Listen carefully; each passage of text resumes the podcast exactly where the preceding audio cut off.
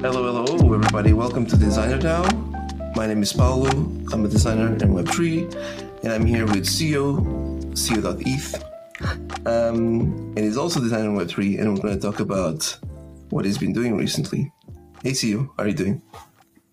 Hey, Paulo. Um, pretty good. Thanks for inviting me. Um, yeah, I'm glad to be here and speaking about designing web three.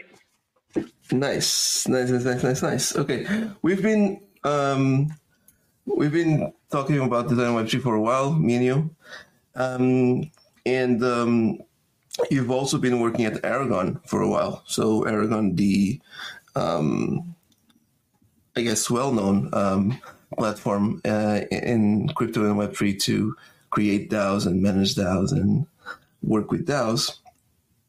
And um, you've been working at Aragon for a while, and Aragon just recently um, launched a new way to create DAOs, uh, and uh, at least different than what it allowed to do before. And uh, you've been involved in the process of designing that whole experience for users. And um, one thing that I found pretty cool, which is even weird to say this in the web three world, but is that it works on the phone. um, which is not normal for someone that doesn't is not aware of how web three applications or decentralized applications work. It's actually not that common for something to work on the phone. Um, Absolutely. So yeah, um, walk us through what was the process to do that, and um, how was it to design a thing, a thing like that? Yeah, I mean, like um, it started all I would say like in two.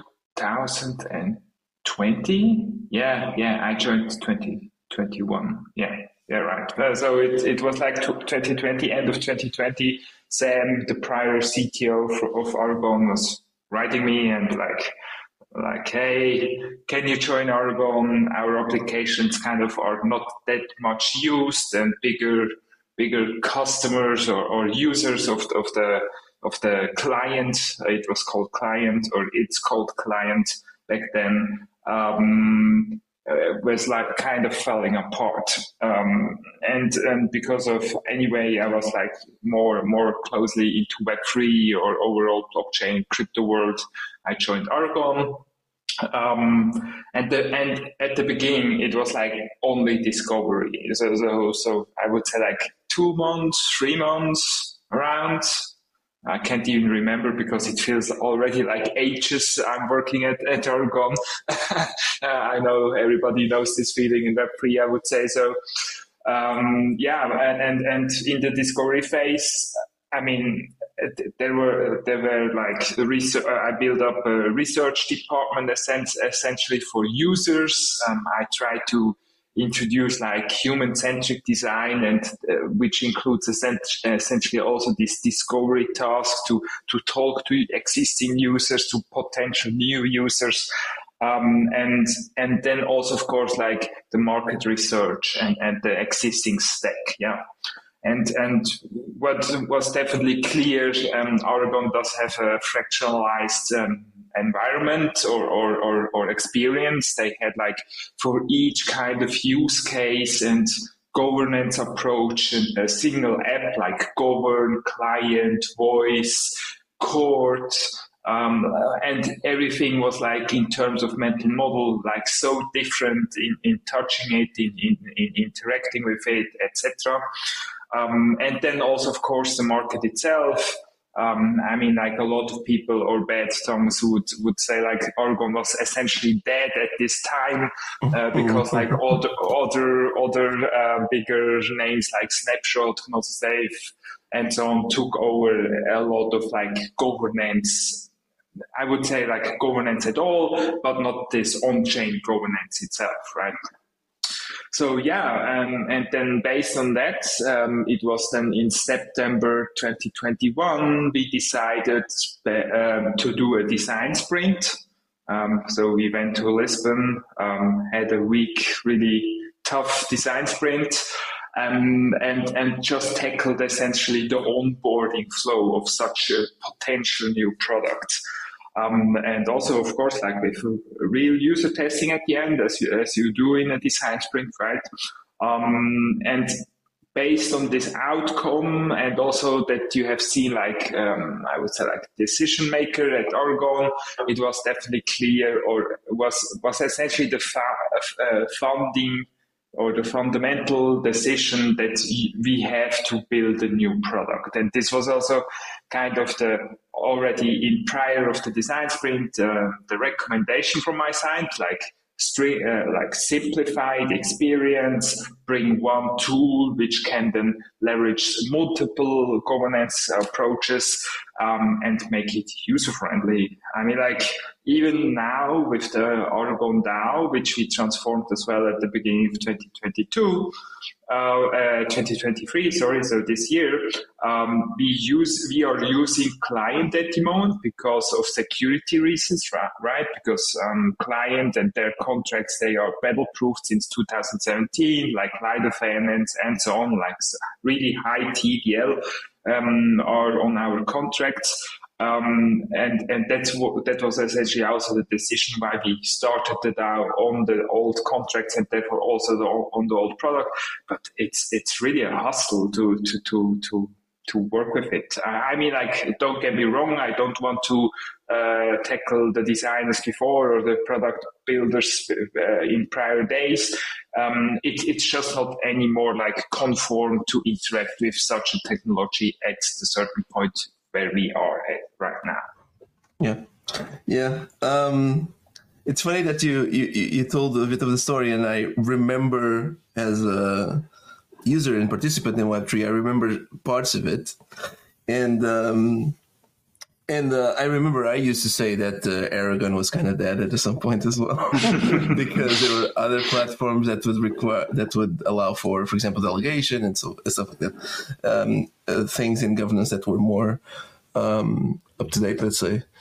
Um, but but I do remember that in two thousand seventeen, eighteen, Aragon was the thing, was the place where it would, you'd create a DAO. And, and I remember creating a DAO at that time and paying like four hundred bucks in gas to create a DAO and stuff like that. Um, And so that's it's it's a it's it's interesting to go back and see the history and see how things evolve, right? And I do imagine that in September twenty twenty-one, like you were saying, that there was this design sprint. It was kind of a um, game-changing moment for the company, for the organization, for Aragon, because it's not easy for a team, a product team, to realize, oh shit, our product is not serving us anymore. We need to redo it, basically, right? And so I've, I've been in organizations where that had to happen as well, with like twenty years of history, and then we're realizing, oh, we have to do it again. and uh, in a, and uh, at a time, it took me a lot of effort to convince people of that. And so I imagine that uh, it was kind of the same in Aragon. And You, I mean, it's you, still the same. The, the, that's that's also the point, maybe, to jump in here shortly. I mean, like, the, the intention to uh, back then to hire me was essentially, they are kind of already realized we have problems with the product, but not what kind of problems, right? Right. In terms of user, especially.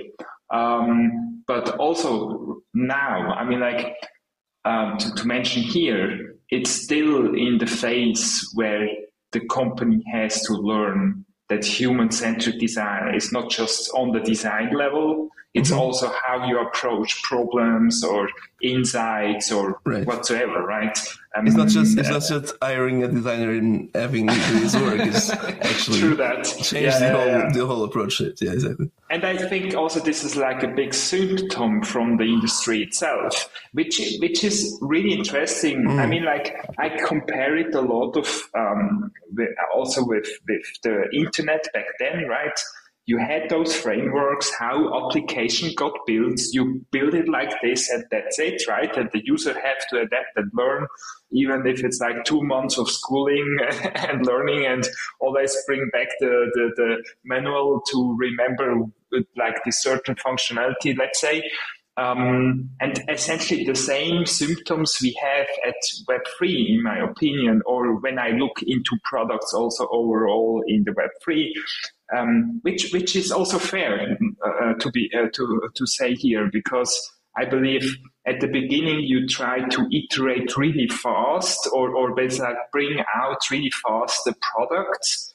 which might be super fr- uh, friction, uh, has, has a lot of frictions, uh, is not really useful, is maybe done with a, with a framework which is not not optimized, for example, for a web three experience, and then you grow from there, right?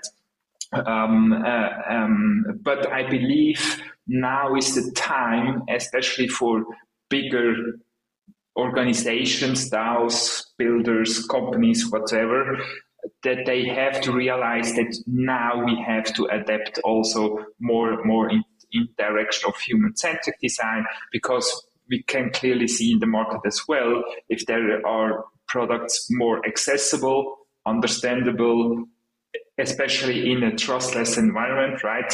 Um, you have a better adoption and also more people at your products than if you would compare this to a same product, which doesn't really look at for the user or make those stuff really human understandable.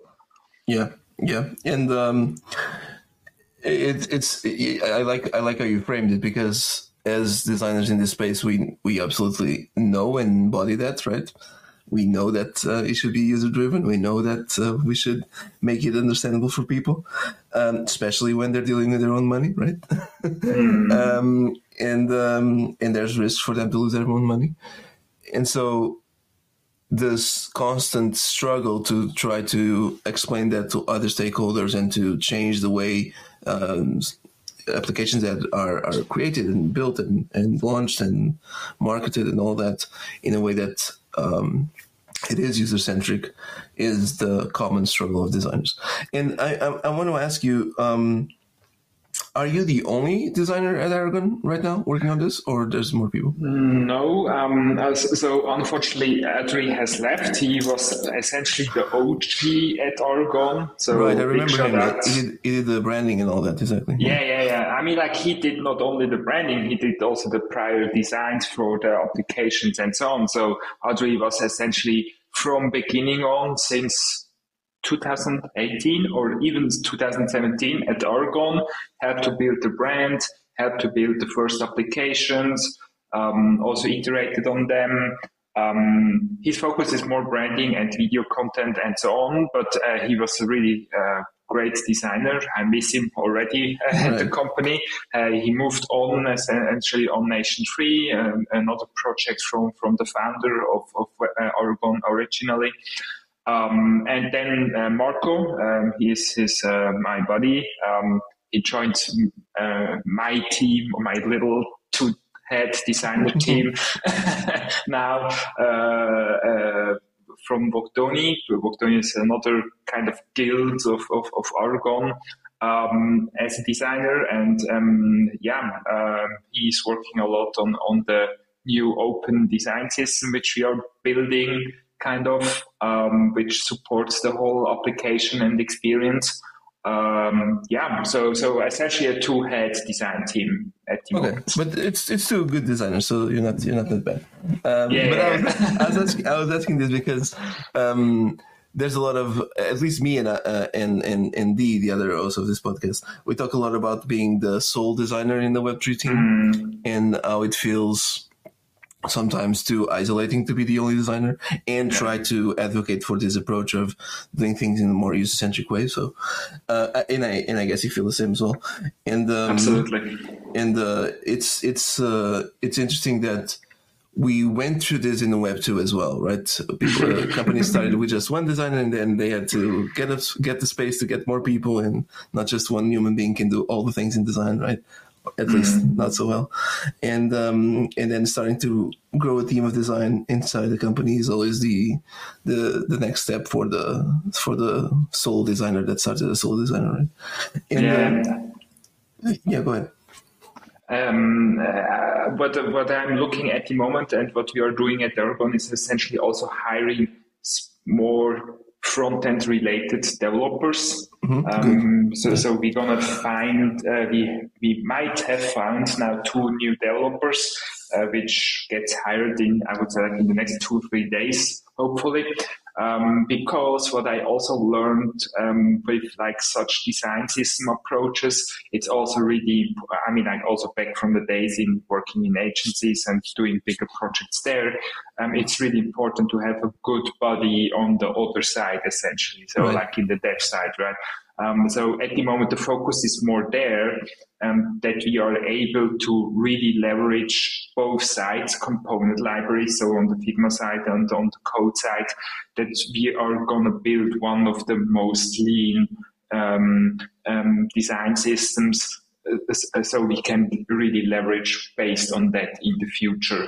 Um, so the focus is at the moment there, but um, of course, as you said, uh, by yourself before, um, um, there, there is definitely also in the future then the need, I would say, like to grow a little bit this I team as well, especially when, when from, from uh, for me, for example, I work more and more also in strategic, organizational discussion, integrations, and so on. So my plate is already full.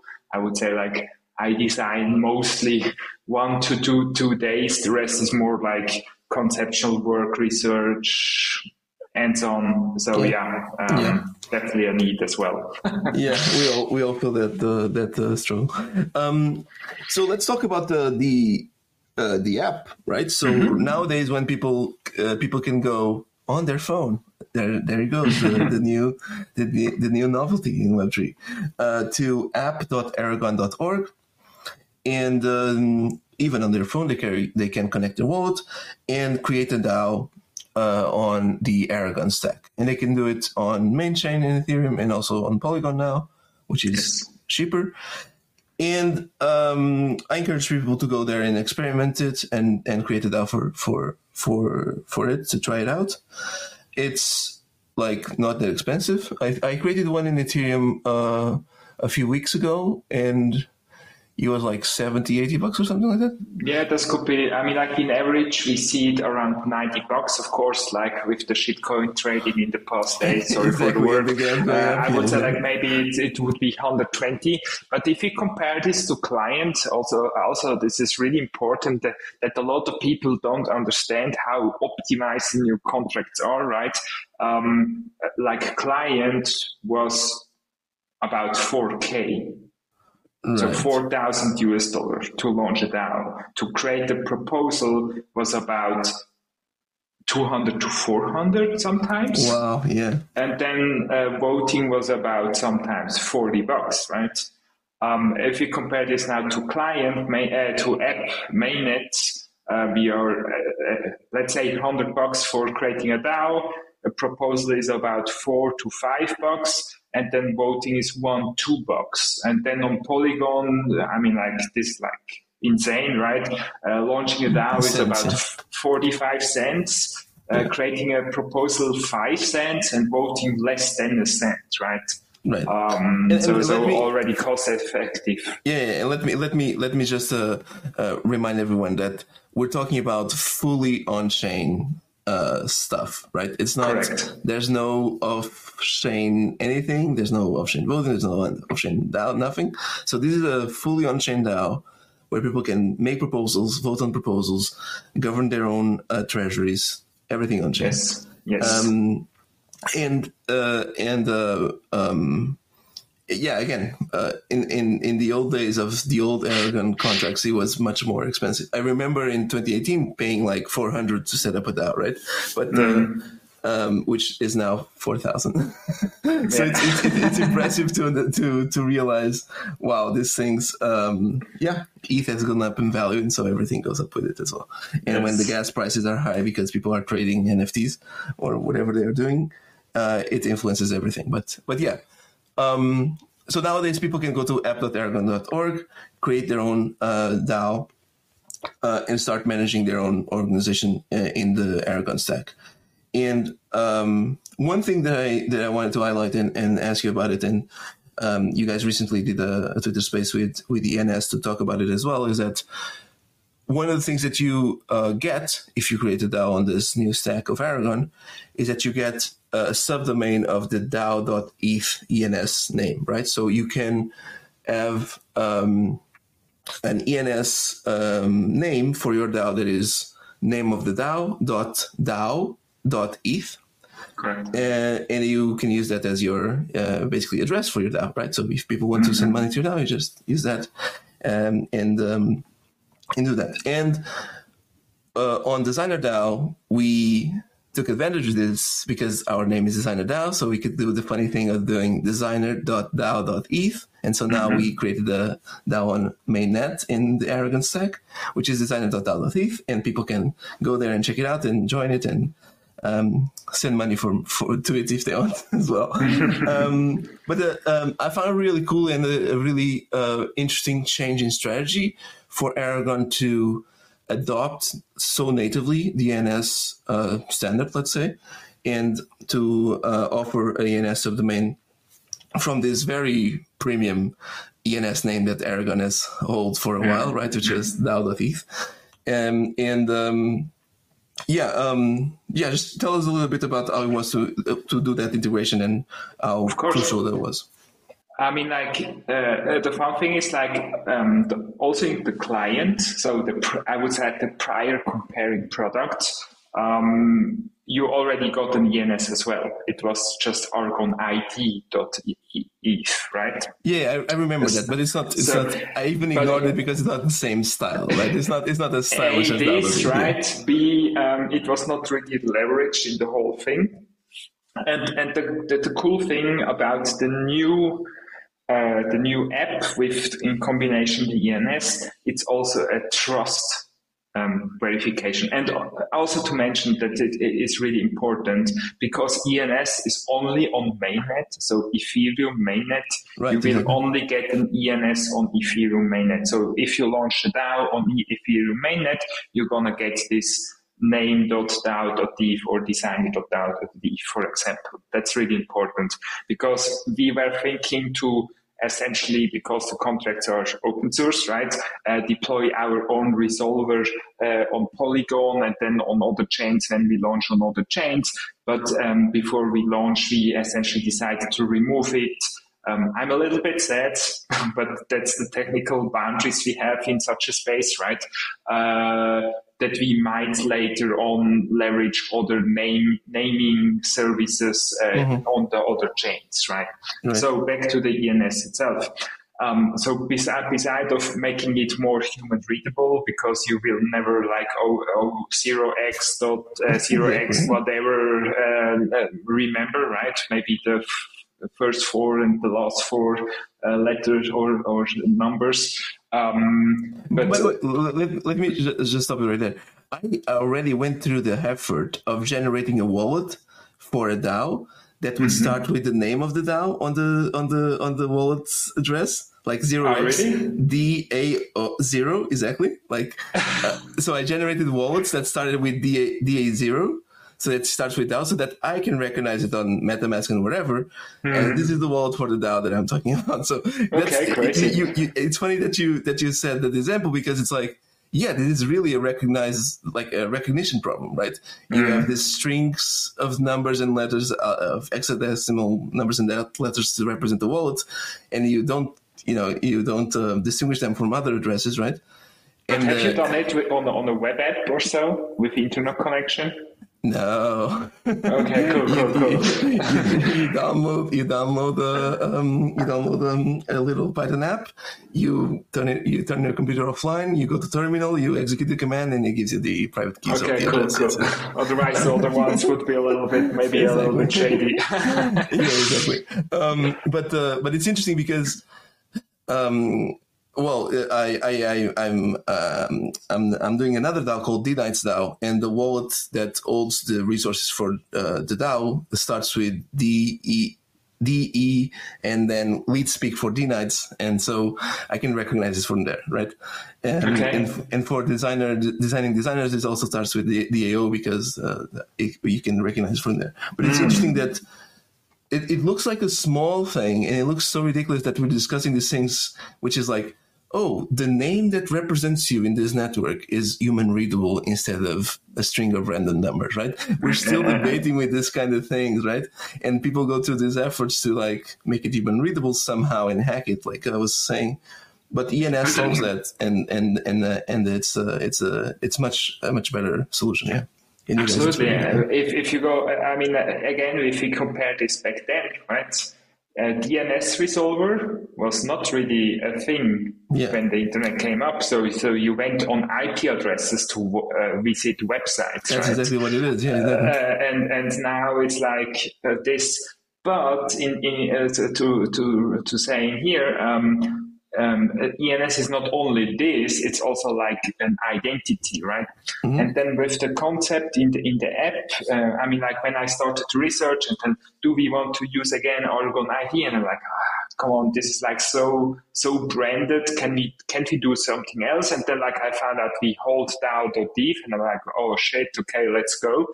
Um, and then and. With that said, um, when you launch the DAO, you put in this meta information, like the name, uh, again, the subdomain for the E N S, the logo, some description, the, description, the yeah. logo, uh, links, et cetera. Right? Of course, at the beginning, it's a centralized decision what to put in there, right? But because those information are trustless and executed on chain, you can trust essentially all those metadata because it's then from then on, it's fully governed by the DAO and therefore the members in the DAO itself. So when you claim, for example, designer dao dot e t h, you just need to say, trust only everything or metadata which is coming from designer dao dot e t h. So it's not it's not only uh, an identity thing or a more human readable and accessible thing to, to send funds, et cetera. It's also a verification layer to communicate properly what resources you can trust. Besides of that, because we do it directly in the contract level itself, so with the Aragon O S X protocols, you can say each DAO which is launched on Aragon O S X in mainnet have to has such a E N S. If it doesn't hold such an E N S, it's not the original contract. So it's also a verification that they are really created with the true contract, because somebody else could fork the contract, but because they don't hold or are not the holder of the E N S, they right. will never be able to publish a DAO with this subdomain E N S right. because it would revert, right, in, in right. the contract execution. And that's a really important fact. And that's also why uh, I would say like, uh, E N S was so excited about, because it was never really done before. To prove, to prove the problems prove. like that, yeah. That yes, is, yeah. right. And, yeah. and that makes so much impo- I mean, like I did a tweet, uh, you can read it up on, on my timeline about this, because it, it's, it's a little bit ironic, because the, the most important fact in a trustless environment is trust. And with such a layer, we can enable a decentralized trust in a trustless environment, right? So, so um, yeah, uh, and I believe like we can, uh, in the future, we're gonna leverage way more. Uh, the funny thing a little bit is, and I was not aware of that, we don't even resolve at the moment uh, E N S in our input input wallets, or uh, when you fill out, and then like somebody was writing, but here it doesn't work. And I'm like, oh, oops, okay, we have not yet implemented that, so this hotfix is on the way. Um, And then also some some ideas um, with E N S is also, uh, or basically like it's already implemented like this, like because the whole app is like modular, right? You can install in the future plugins and extend your DAO as you grow. Um, also, um, plugins gonna get an E N S. This is then just DAO minus plugin.eth. Um, ah, okay. And then some ideas are also. But this is not yet settled and, and uh, not at the moment the biggest focus. We, we are also thinking that we're going to launch them, because we hold also DAO minus user.eth, essentially the same approaches for then users and plugins in the environment. Um, yeah. Actually, actually, for the users, it could be, uh, no, because it could be, for example, in my case, it could be paulo dot designer dao dot e t h. Yeah, yeah, like a, the, like the, the chaining, the chaining was, was essentially not accessible Uh, I, I'm even not aware if they already released it on mainnet itself. Right. Um, but uh, when we started with the conception of this whole thing, that's why we bought also the other E N Ss, um, uh, is because the multiple subdomains were not yeah. doable, yeah. right? Um, but, but but some people some people already do that. Like they work for a company and the company has an E N S domain, right? And they use as their own address name of the person dot. company name dot eth, almost as if mm. people in the old days used to yeah, do but that's the one email level address. Subdomain, right? That's one. Well, well yeah, just one. Yeah, but okay, people already okay. are doing that, as in my identity online, because I belong to this company or I co-founded this company or whatever, is my name dot company dot eth. In the same way people used to do with their email addresses, right? My email mm. address is my name dot. At, um, it could be then just a little bit tricky, because what are you doing when you have, or when you're a member of five DAOs? Yeah, that's a problem. Yeah. Right? And you have to so, choose your favorite one. And yeah, true. One. Yeah, basically. Um, but I mean, like the, those are not the biggest focus at the moment. It's just like, I mean, the, the most important one was this um, verification yeah, for sure. layer for the DAO itself. Um, but let's see what's. what's it's, coming it's interesting in the future. that you. It's interesting that you're thinking about doing the same thing for plugin for plugins and also for for users. Uh, let's talk a little bit about the the whole system. And um, so, as you mentioned, uh, in the Aragon stack, in the new uh, in the new app, um, there will be plugins available that people can use to do things with, right? And yes. um, as a user myself, and uh, I'm expecting. Uh, a bunch of interoperability with other um, with other apps and with other platforms and so on. And um, from the design point of view, I think that it, it would make sense to have um, a similar uh, visual language for plugins and so on. So that's that's that's begging for a good design system to exist, right? uh, and I and I know you feel the same uh, each, right? So. Uh, is that the goal, and are guys working towards that? Yeah, so let's say at the beginning it was also there a little bit a hustle to, to drive the, the Aragon people to this direction. Um, but with some research and also talks I joined, um, it was more and more clear that we need to go in a super safe way. Why? The biggest hacks on DAOs happened in the front end. Mm-hmm. Imagine you get hacked, like BatcherDAO it was called, one hundred twenty millions because malicious code in the front end. So the malicious code injected the transaction, modified the transaction, the user submitted, or, or the executor of this transaction submitted the transaction, and it was gone, right? right yeah. So this is like the most important fact, I would say. Why is it needed to have um, also an audited front end?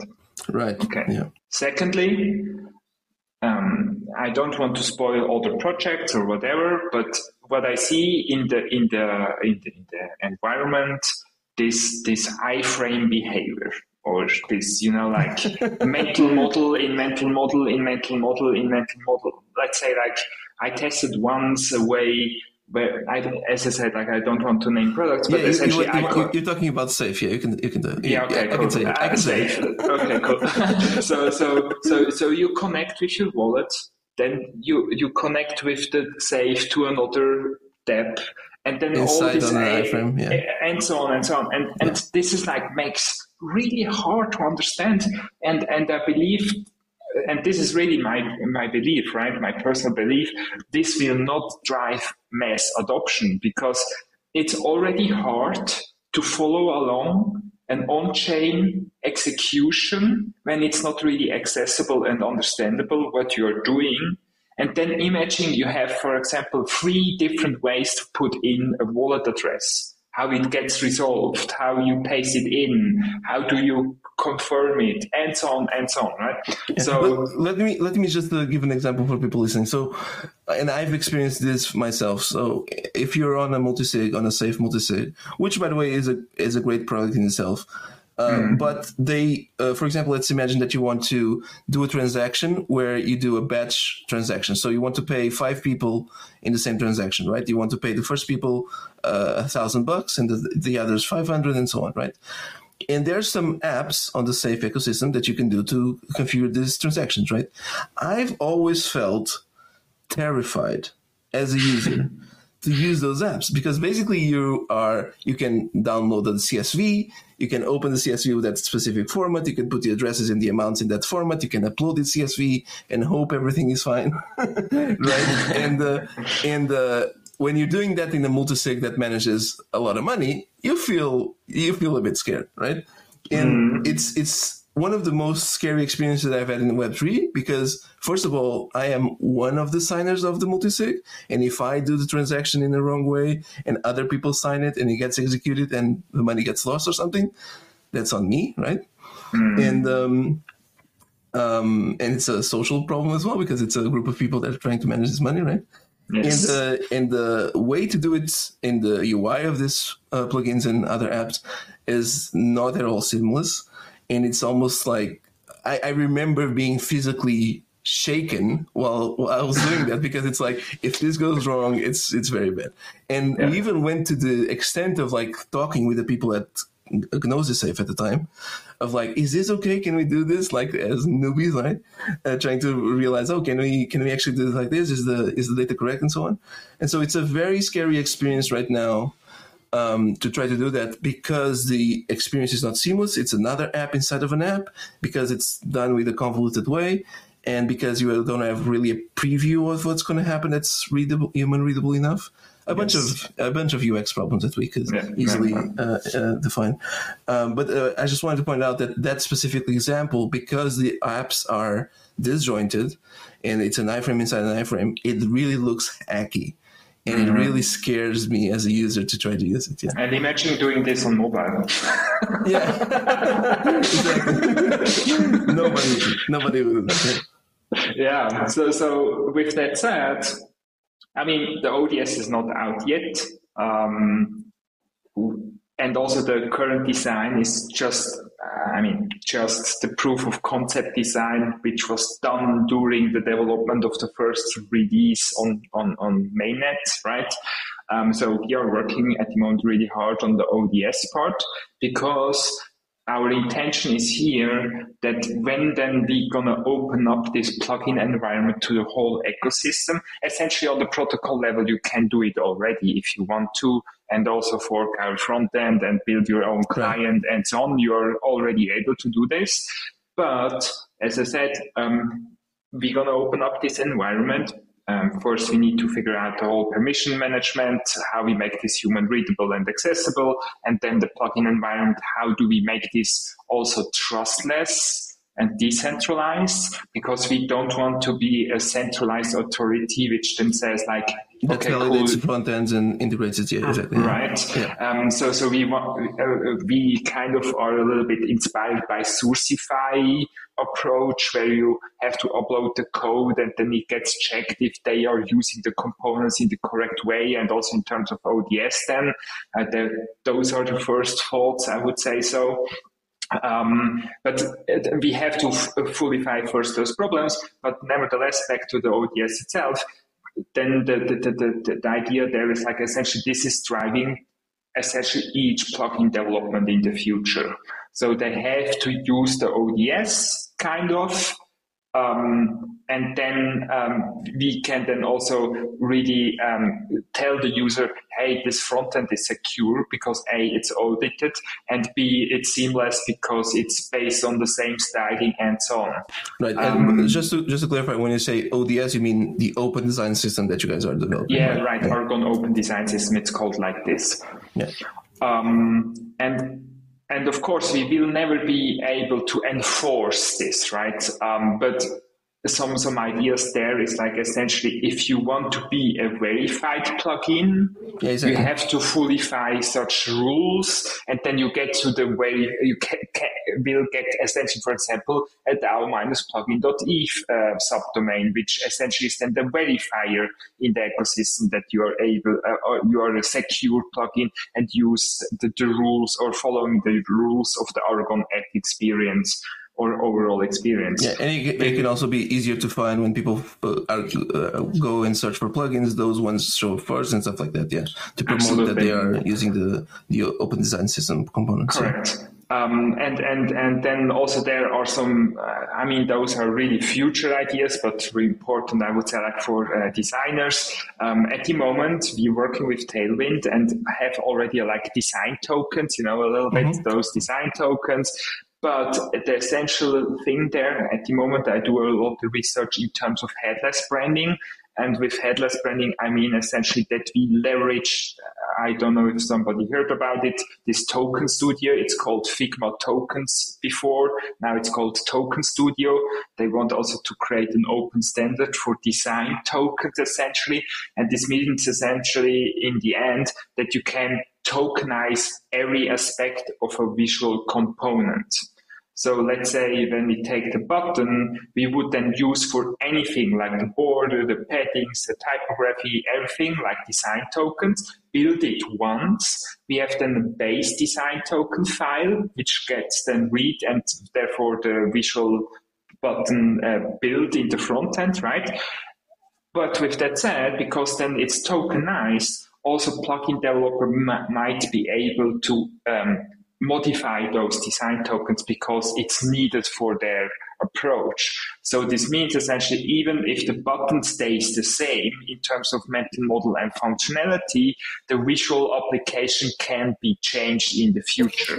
Right. So without, that, without the need to being audited again, because the structure of the component is the same. That's, that's the advantage. That's the advantage. Correct. Yeah. And also the advantage is like, um, let's imagine you're, as I said before, like uh, a member of five DAOs. You have then maybe you are a member of the Aragon DAO, so you have the base design as we provide right now. You switch to the Uniswap or, or Arbitrum DAO, which then essentially have another branding because they can influence the design tokens. And then maybe the Gnosis or whatsoever project or DesignerDAO, right, which also have other visual. But the mental model and the interaction of the of yeah. the button and so on works the same. Yeah. So even the visual the change, theming, yeah, it's just the yeah. theming aspect of it that can be changed, but yeah. not the not the not the flows, not the structure, not the layout. Yeah, yeah, that, that's that's cool. I'm do I I I, I am I am thinking about ways that. of uh, hacking it just with design tokens. If it is possible to change colors in the way that it makes it unreadable so people would miss, like, I'm just uh, I'm just supposed to think. But, yeah, uh, but... I mean, like this needs to definitely be then audited as well. At the moment, my conception, there are two ways. A, um, they can download by themselves the Figma design, right? And then influ- uh, or Figma library, and then influence essentially the app itself in the Figma layer and then export the new design tokens. Yeah. Or if they don't have any design models, they can essentially upload their brand assets. We get a request in the Aragon uh, Design Guild, um, and, and then the, we, the we, we build a theming for them, right? And because they upload it with the E N S, also advantage, we can assure and say like only right this person. E N S or this contract address is able to use this theming, right? So it's also trustless right. in terms of branding them. So it has many advantages overall, like plugin environment and, and then regarding the plugin environment and also this customization in the future for DAOs and creators and so on, or members. We believe that the Aragon app itself will drive more adoption than before the client, because when we compare this also to the client, a lot of DAOs went off the client, A, because it was not developed further, and secondly, it was not customizable. Yeah, I remember feeling that.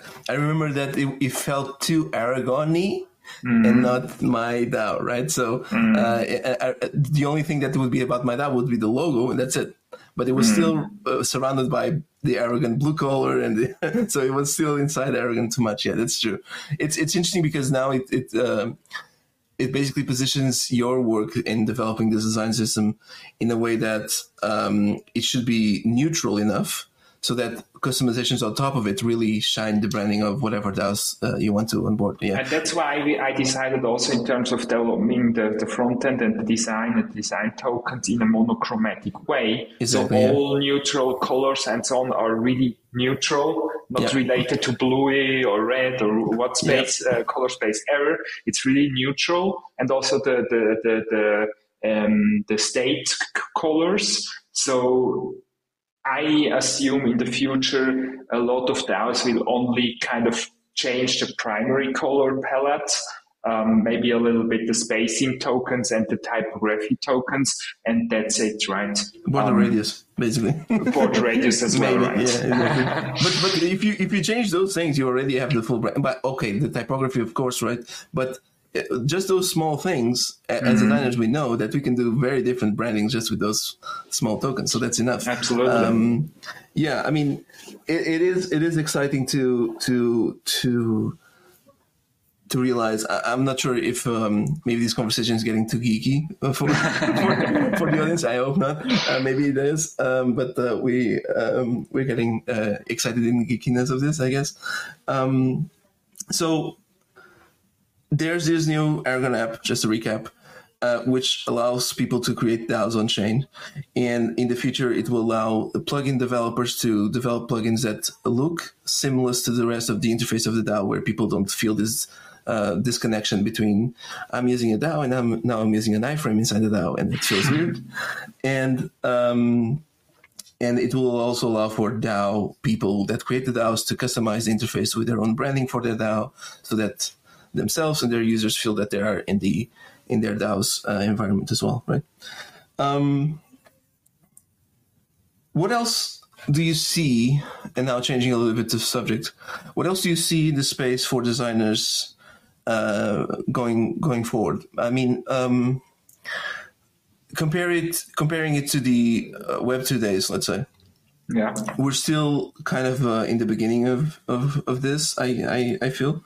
And um, I remember that in, that in Web two Days, the big companies, and I'm talking like Facebook, Google, and so on, mm-hmm. um, at a particular point started to realize, oh, no, wait, we actually, our battleground is for, for users is actually on uh, offering a better experience than our competitors. And so let's invest in the design department, let's uh, hire a bunch of designers and so on. And there are stories about that. Maybe the most notable is from uh, I B M that uh, all of a sudden decided to hire a thousand designers, which is now at like two thousand maybe. Um, but uh, we do know that uh, the, the big web two companies have huge design departments, and that uh, at the At a certain point, they even weaponize them to um, to keep their users there, right? Mm. Um, yeah, what do you feel uh, is going to be the future for design in Web three? And um, what are you sensing around, uh, are companies investing more on design? Are companies investing less on design? And by design, I mean from user research to almost front end, right? Um, and... Um, Yeah, what you're sensing around all that? I mean, at the moment, it's really hard to say. I was, I, w- I would say, like the past six months, I was in a big bubble at Aragon. I was not really looking anymore left or right, uh, to to be honest. Um, I mean, like I also joined the We Free uh, collective um, last year, uh, which is essentially um, an, a decentralized agency, um, and this is what I see also a little bit more and more in the space. That um, or also IndieDAO is offering such stuff, um, or design work, I would say, um, be- because they can really act fast. I'm not sure if I'm. I, I find this cool, kind of, because it feels already agency style and so on. It felt great in V three. At the moment, I don't contribute that much at the moment because I'm working one hundred percent back in, in Aragon and also working as a delegate in Aragon DAO. Um, but nevertheless, I see more direction in the, uh, going there. So like gathering in um, designers in any kind of facet um, in, in, in a DAO, which can then overtake essentially these works. And what happened, uh, for example, at We Free, um, they, I mean, like they did a lot, uh, a lot of DeFi products and so on. They worked essentially at the beginning close with the company because they haven't had any designers back then. Mm-hmm. But as soon as it got launched and maybe a, a little bit bug fixed and iterated on at a certain level of maturity, um, they essentially helped to hire a designer for this particular product in the company itself, or some designers moved them out of V three and worked for the company yeah, or, or the project yeah. itself, right? Yeah. Um, and this is like an approach I see a lot, um, but I'm not gonna lie, I'm still missing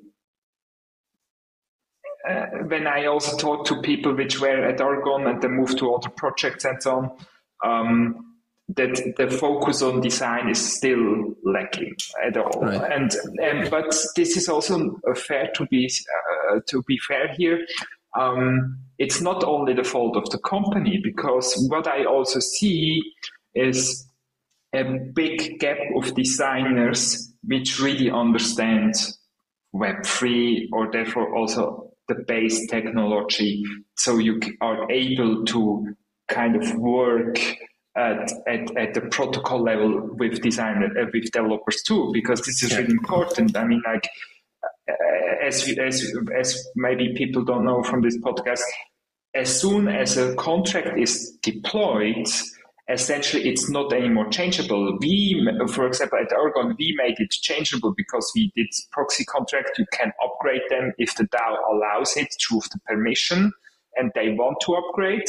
They don't have to, but if they want, um, it's not the main target to upgrade the core contracts that, that often. But um, with that said, it's really important to be able to understand. And this is also what I tell every designer which joins web three or th- does says like, oh, I don't understand it too much, just use the stuff. I mean, like, I would say like, I burned already thousands of bucks only to try out stuff. Right. I mean, yeah. it, it sounds insane, but I learned the much, that much or, or mostly with such an approach, how such contracts, products, and so on are working. Hands-on, really, hands-on. You, there, there are no no articles or whatever.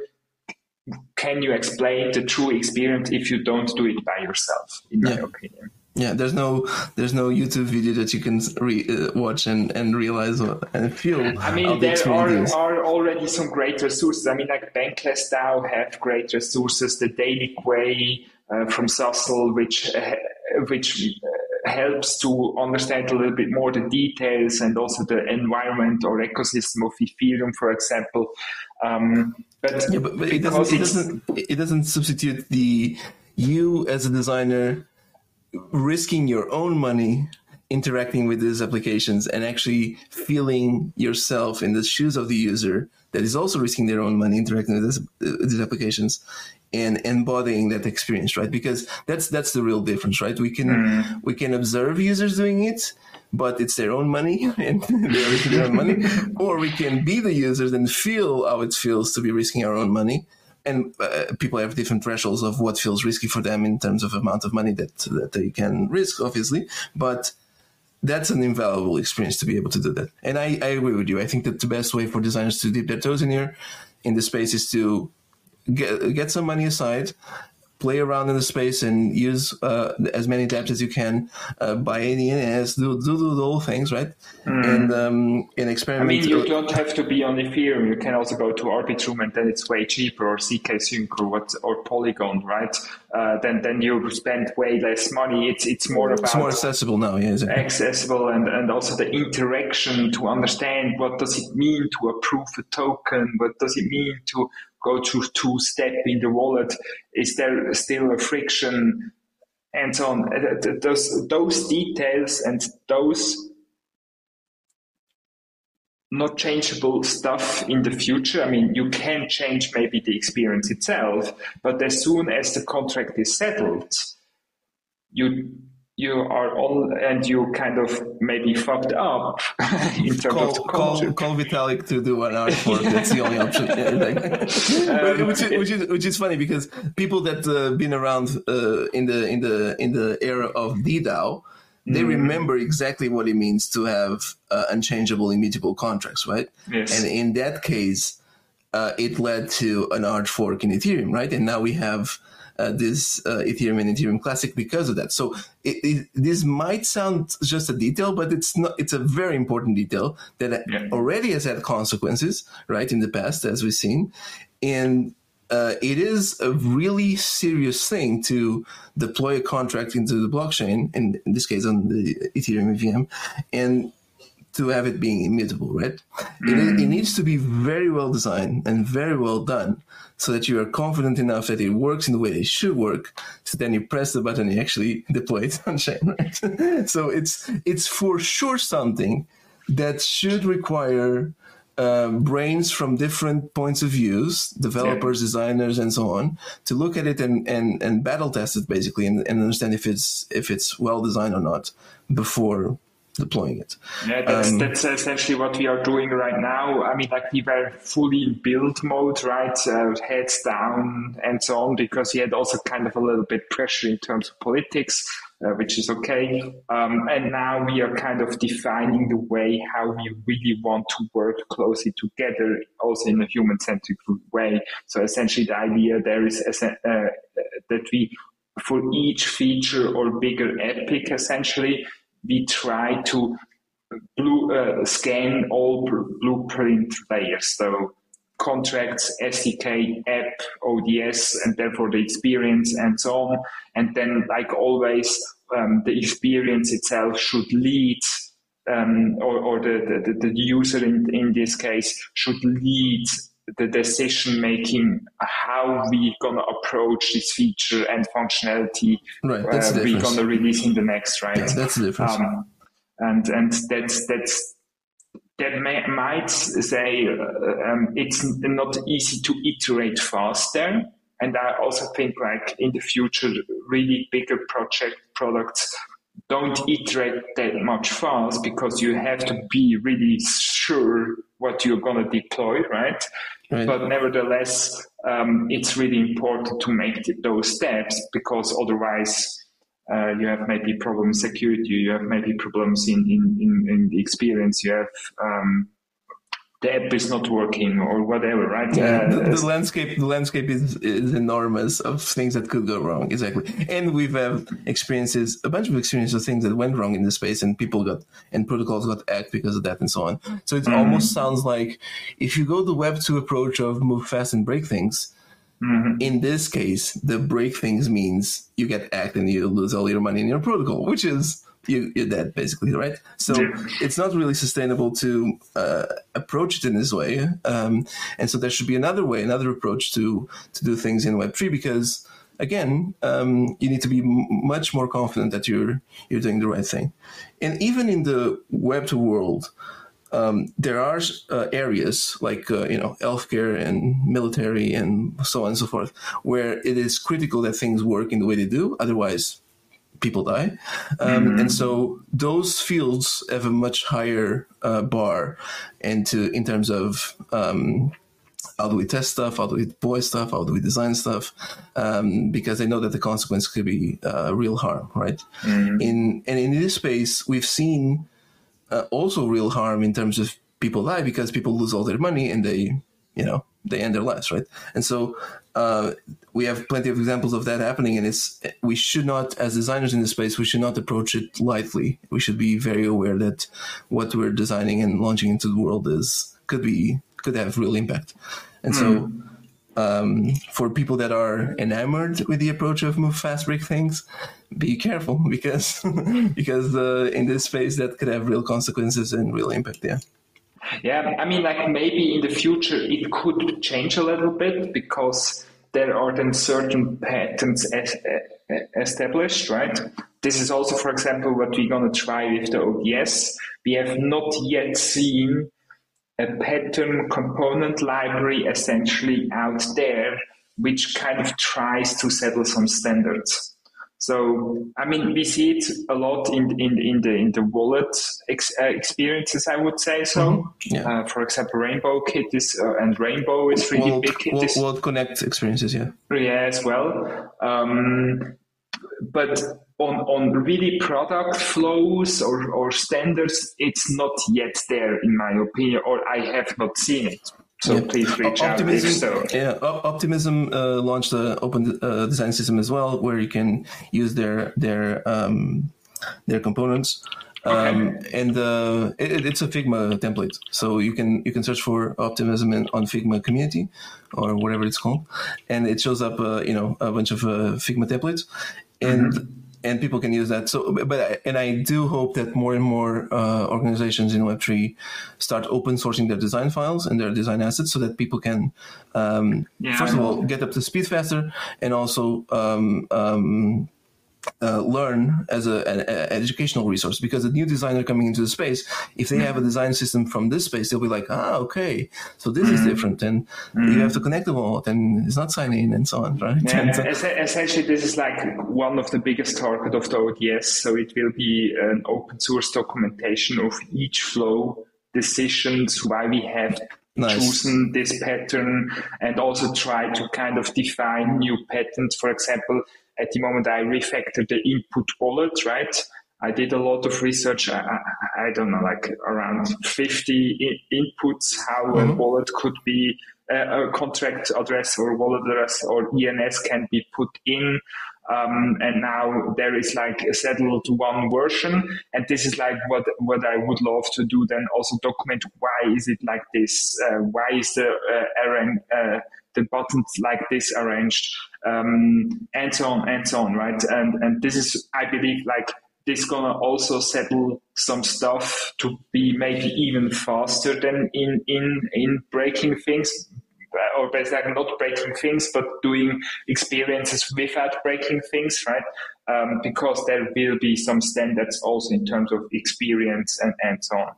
Um, yeah, because yeah. Other, otherwise, the, the, the what we have now is that everybody is reinventing that thing from scratch again, right? Everybody yeah. needs an input field where someone puts a wallet address in there, right? In all yeah. the apps. And I am designing it from the apps that I'm working on. You're designing it for the apps that you're working on. We're duplicating work all over the place. And it would be cool if there was a kind of, a, oh, there's this component right here. We can just use this one, and it is in this shape and form and interaction and behavior because it was tested in this way, and that's why it works better, right? So, mm-hmm. so it would be a huge asset to have an open design system that is documented in that way for people coming in and learning about the space, in the same way almost as if, and I'm sure you remember this, when mobile apps started to to to to get really popular, the Apple human interface guidelines yes. were this standard where you went and you learned about all the components and how things work, right? And people Indeed. would recommend that as, hey, designers, read this, and you you kind of start to get uh, mobile design, right? So mm-hmm. we need something equivalent in this in this web three world, and if it is educational as those guidelines from Apple were, I mean, it was it would be amazing for people to get up to speed on that. So yeah, absolutely. All right. See you. We're out of time. Uh, this was a great conversation that I enjoyed. I hope that uh, we didn't got too geeky and nerdy, but I but I loved it either way. Um, Same. Yeah. Thank you. Thank you very much for your time. Um, Thanks to you. Uh, where people can find your work and can follow your thinking and see um, more stuff about you.